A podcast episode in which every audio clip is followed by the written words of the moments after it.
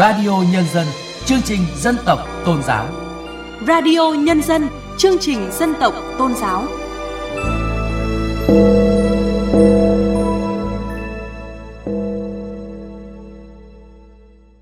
Chuyên đề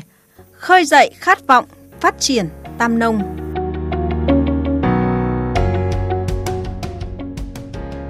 Thưa quý vị và các bạn, Nghị quyết số 19 NQTU Hội nghị Trung ương 5 khóa 13 về nông nghiệp, nông dân, nông thôn đến năm 2030, tầm nhìn đến năm 2045 vừa được ban hành xác định nông nghiệp là lợi thế quốc gia trụ đỡ của nền kinh tế, nông dân là chủ thể, là trung tâm của quá trình phát triển, quyết định sự thành công trong tổ chức thực hiện nghị quyết này.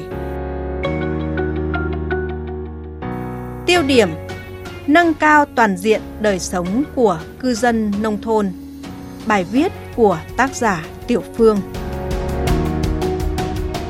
Quý vị và các bạn thân mến, chương trình Mục tiêu Quốc gia xây dựng nông thôn mới sau 15 năm đi vào đời sống không chỉ thay đổi cơ cấu cây trồng vật nuôi mà cốt lõi đã thay đổi tư duy và phương thức sản xuất nông nghiệp. Để đạt được mục tiêu đã nêu trong nghị quyết số 19 Trung ương đã đề ra 9 nhóm nhiệm vụ, giải pháp trọng tâm và lộ trình cụ thể. Mục tiêu cuối cùng là nâng cao toàn diện đời sống của cư dân nông thôn. Những vùng quê đáng sống Ai đã từng tới thôn Chùa Vàng, xã Minh Quang, huyện Tam Đảo, tỉnh Vĩnh Phúc trong khoảng 10 năm trước, giờ trở lại hẳn sẽ ngạc nhiên với những đổi thay nơi đây – Phong trào nông thôn mới đã mang đến sự khác biệt từ cảnh quan, môi trường đến phương thức trồng trọt, chăn nuôi, cải thiện đời sống vật chất và tinh thần của cư dân trong thôn. Đi đầu nêu gương có sự vào cuộc của chi bộ và các đảng viên với việc lựa chọn những mô hình thiết thực như đêm đèn sáng điện, ngày đường nở hoa, đồng thời góp tiền, ngày công, hiến đất xây dựng lò đốt rác để bảo vệ môi trường. Câu chuyện ở huyện Hồng Dân, tỉnh Bạc Liêu cũng thú vị không kém. Trước khi phong trào nông thôn mới gõ cửa, tài sản của huyện chỉ là 10 km đường nhựa đã xuống cấp. Người dân xóm ấp chẳng dám mơ một ngày có xe máy, ô tô. Hồng Dân hiện nay đã khác, được gọi là vùng quê của những cây cầu. Trên đường vành đai sông Cái dài 17 km, có tới 30 cây cầu, vừa thuận tiện giao thông, vừa là công trình chống xâm nhập mặn, phục vụ sản xuất nông nghiệp. Thay đổi thói quen canh tác trên vùng đất phèn, khai thác tiềm năng từ đất đai, hệ thống kênh rạch và chính sách đầu tư của nhà nước, các địa phương trong huyện thực hiện đa dạng hóa vật nuôi cây trồng, nâng cao thu nhập cho người dân địa phương. Kết quả xây dựng nông thôn mới ghi nhận sự hưởng ứng, đóng góp tích cực của toàn dân. Theo Ủy ban Trung ương Mặt trận Tổ quốc Việt Nam, qua các phong trào thi đua, mặt trận và các tổ chức thành viên đã tích cực tuyên truyền, vận động nhân dân hưởng ứng phong trào thi đua, cả nước chung sức xây dựng nông thôn mới. Theo Ban chỉ đạo tổng kết nghị quyết 26 NQTU, thực hiện chương trình mục tiêu quốc gia xây dựng nông thôn mới đã huy động được nguồn lực lớn đầu tư vào nông nghiệp, nông thôn với tổng vốn giai đoạn 2016-2020 là khoảng 942.000 tỷ đồng,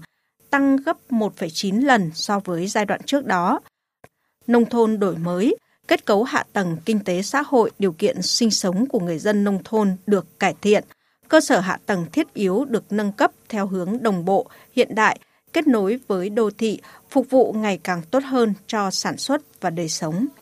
Đến năm 2020, cả nước có 5.157 trên 8.267 xã đạt chuẩn nông thôn mới, chiếm 62,4%. Có 173 đơn vị cấp huyện đạt chuẩn, hoàn thành nông thôn mới. 4 tỉnh đã hoàn thành nhiệm vụ xây dựng nông thôn mới. Thu nhập bình quân đầu người tại khu vực nông thôn tăng 4,5 lần, vượt mục tiêu đề ra là 2,5 lần. Tỷ lệ hộ nghèo ở nông thôn giảm bình quân từ 1 đến 1,5% một năm. Bảo đảm khai thác tối đa lợi thế quốc gia. Điều quan trọng đạt được qua quá trình thực hiện nông thôn mới là tư duy sản xuất, kinh doanh nông nghiệp không ngừng đổi mới, dần thích ứng với kinh tế thị trường định hướng xã hội chủ nghĩa. Nông dân đã phát huy tốt hơn vai trò là chủ thể, tham gia hợp tác, liên kết, chuyển đổi cơ cấu sản xuất, khôi phục và phát triển ngành nghề nông thôn, giữ gìn bản sắc văn hóa, an ninh chính trị, trật tự an toàn xã hội. Năng lực làm chủ của cư dân nông thôn được nâng lên rõ rệt thông qua các hoạt động kinh tế, chính trị, xã hội. Điểm mới nổi bật trong nghị quyết lần này là Trung ương xác định rõ nông nghiệp là lợi thế quốc gia, trụ đỡ của nền kinh tế.